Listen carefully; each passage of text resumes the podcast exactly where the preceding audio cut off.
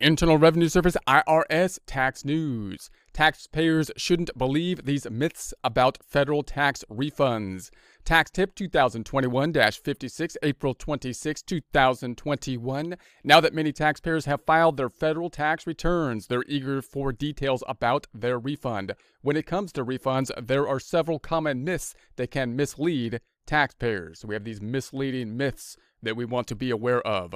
We have this one getting a refund this year means there's no need to adjust withholding for 2021. So, in other words, you're filing the tax return possibly for 2020, you get a refund in 2020, and you might say, well, that means that 2021 is okay to go, and I don't have to make any adjustments with that. Meaning, remember, when we're talking about basically when the IRS wants their money, they want their money, for example, in 2020, they want their money during 2020, not when you file the tax return in 2021. Usually that happens with W 2 withholdings, or if you're a Schedule C business or have some other income where you do not have withholdings, you have to pay the IRS basically quarterly.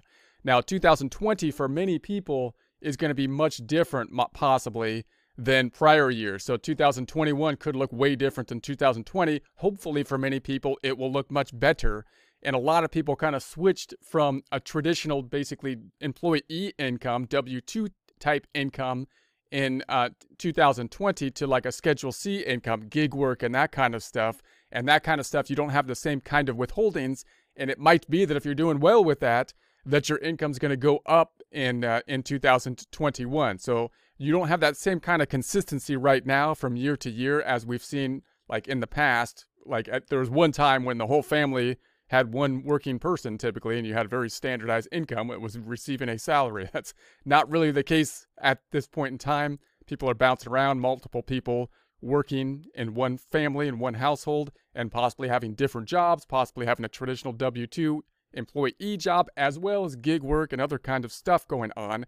Therefore, the consistency from year to year is not there. So you still want to make sure that even if you get a refund, for 2020 that you're looking to see if your withholdings are appropriate for 2021 so that you can avoid any kind of problems with penalties and interest, especially if you are not simply a W 2 employee or with one household. If you have multiple people working and or you do other work like gig work, then you got to basically keep an eye on this more closely to try to avoid penalties and interest and any, any kind of cash flow pro- problems due to taxes. To help avoid a surprise next year, taxpayers should make changes now to prepare for next year. One way to do this is to adjust their tax withholding with their employer. This is easy to do using the tax withholding estimator. So note that if you have any kind of adjustment in your withholdings, you want to take a look at the tax withholding estimator. For many people, maybe even most people at this point in this year, it's useful to do that. So many people may not have filed their tax return in in 2020 because you might be on extension uh, in in 2020 or the deadline was pushed out a little bit and or you filed the tax return and your next year is still going to be completely different.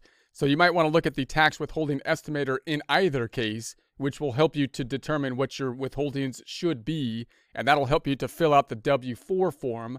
The W4 form that if you're working with an employer is what you give them in order to determine how much should be withheld from your W 2. You want to do it at the beginning of the year because then you can have a consistent withholding throughout the whole year. If you do not do it at the beginning of the year and you have to do it at the middle of the year, then your withholding is going to be distorted. You're going to have to over withhold possibly for half a year, and then you need to adjust it at the beginning of the next year. So the closer to the beginning of the year you can get your withholdings done correctly, uh, would be would be best, uh, and you could do that with the W four. Also note if you're talking to an employer about the W 4 and withholdings, they're probably going to be cold and not give you much information because they they work in human resources so they're not going to be able to tell you any tax advice due to legal restrictions on that.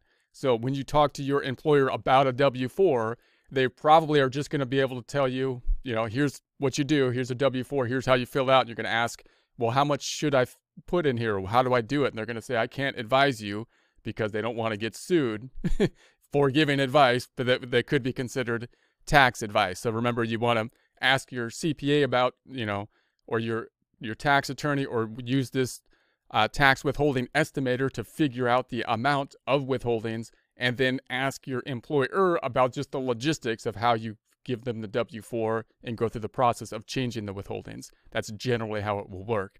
So, this tool can help taxpayers determine if their employer is withholding the right amount. This is especially important for anyone who got an, an unexpected result from filing their tax return this year. So, if you got your tax return filing for 2020 and you owed money, which could have happened to a lot of people, especially people that moved from, say, W 2 type employee work to gig work, or people that had to move from a one single person that was working to multiple people in a family working and filing on the same tax return because that can distort the amount of withholdings and your tax brackets. So if that happened, then that's usually the determination that means that you, you need to basically adjust your withholdings, meaning you typically tie your withholdings to the prior tax return that's going to help you determine what your withholdings are in the future. Of course, at, during these times, due to the volatility for many people as to where their income is coming from, you have to be more vigilant on the withholdings because you, you're quite possibly jumping around from multiple different employee jobs, multiple people working, and possibly pulling in gig work and stuff like that on the side as well. So, this is especially important for anyone who got an unexpected refund. Also, taxpayers who experience a life event like marriage, divorce, uh, birth of a child, an adoption, or, or are no longer able to claim a person as a dependent are encouraged to check their withholding. So, any big things that happen, that's another time when you want to check this. So, like if you bought a home, that could have an impact.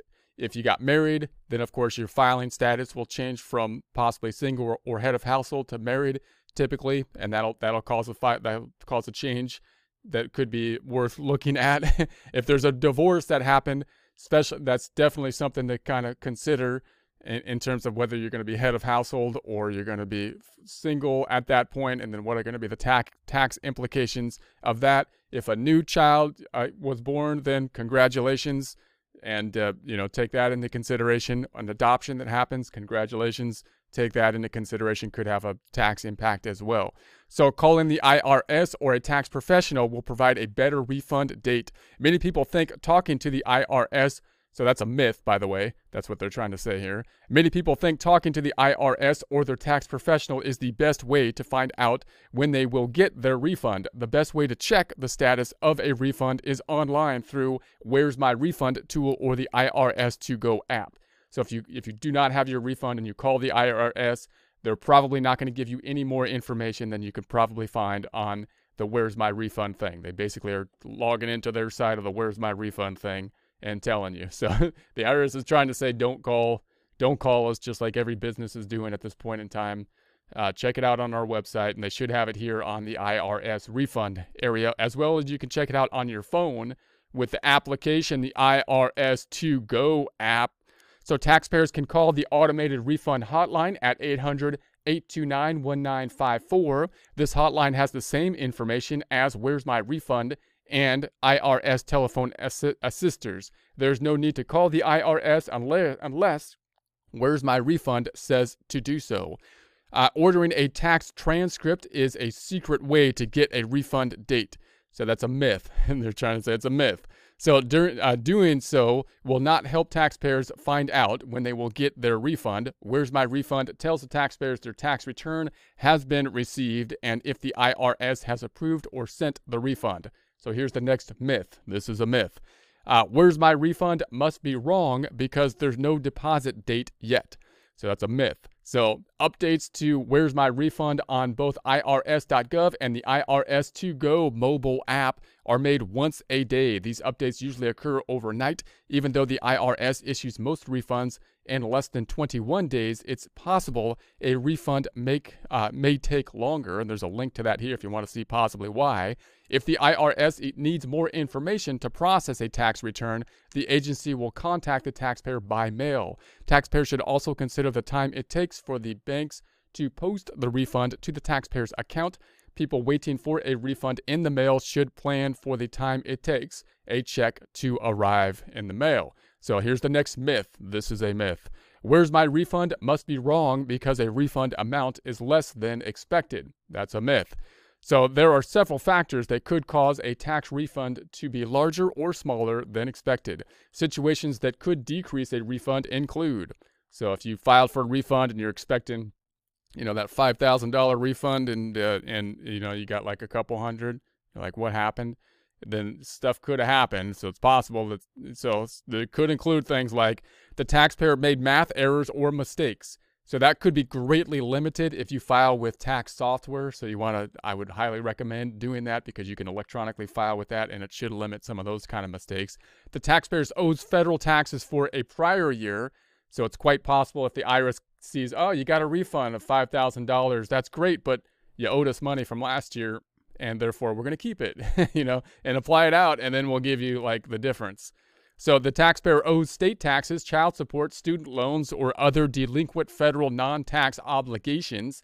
So it used to be the the IRS was somewhat, you know, independent from the state, and they still are when you make payments. You got to make sure you're paying the right person and whatnot. But more and more, they're talking to the state and other places, uh, apparently child support and student loan places as well. And so they will they will possibly hold on to your refund for those purposes as well and pay them instead of giving you the refund as well. So they, they, they know more about you. They know everybody you owe, and now they're going to pay them first. Well, they don't know everybody you owe, but they know some people you owe, like the state, possibly, possibly child support and student loans or other de- delinquent federal non tax obligations. So the IRS holds a portion of the refund while it view while it reviews an item claimed on the return.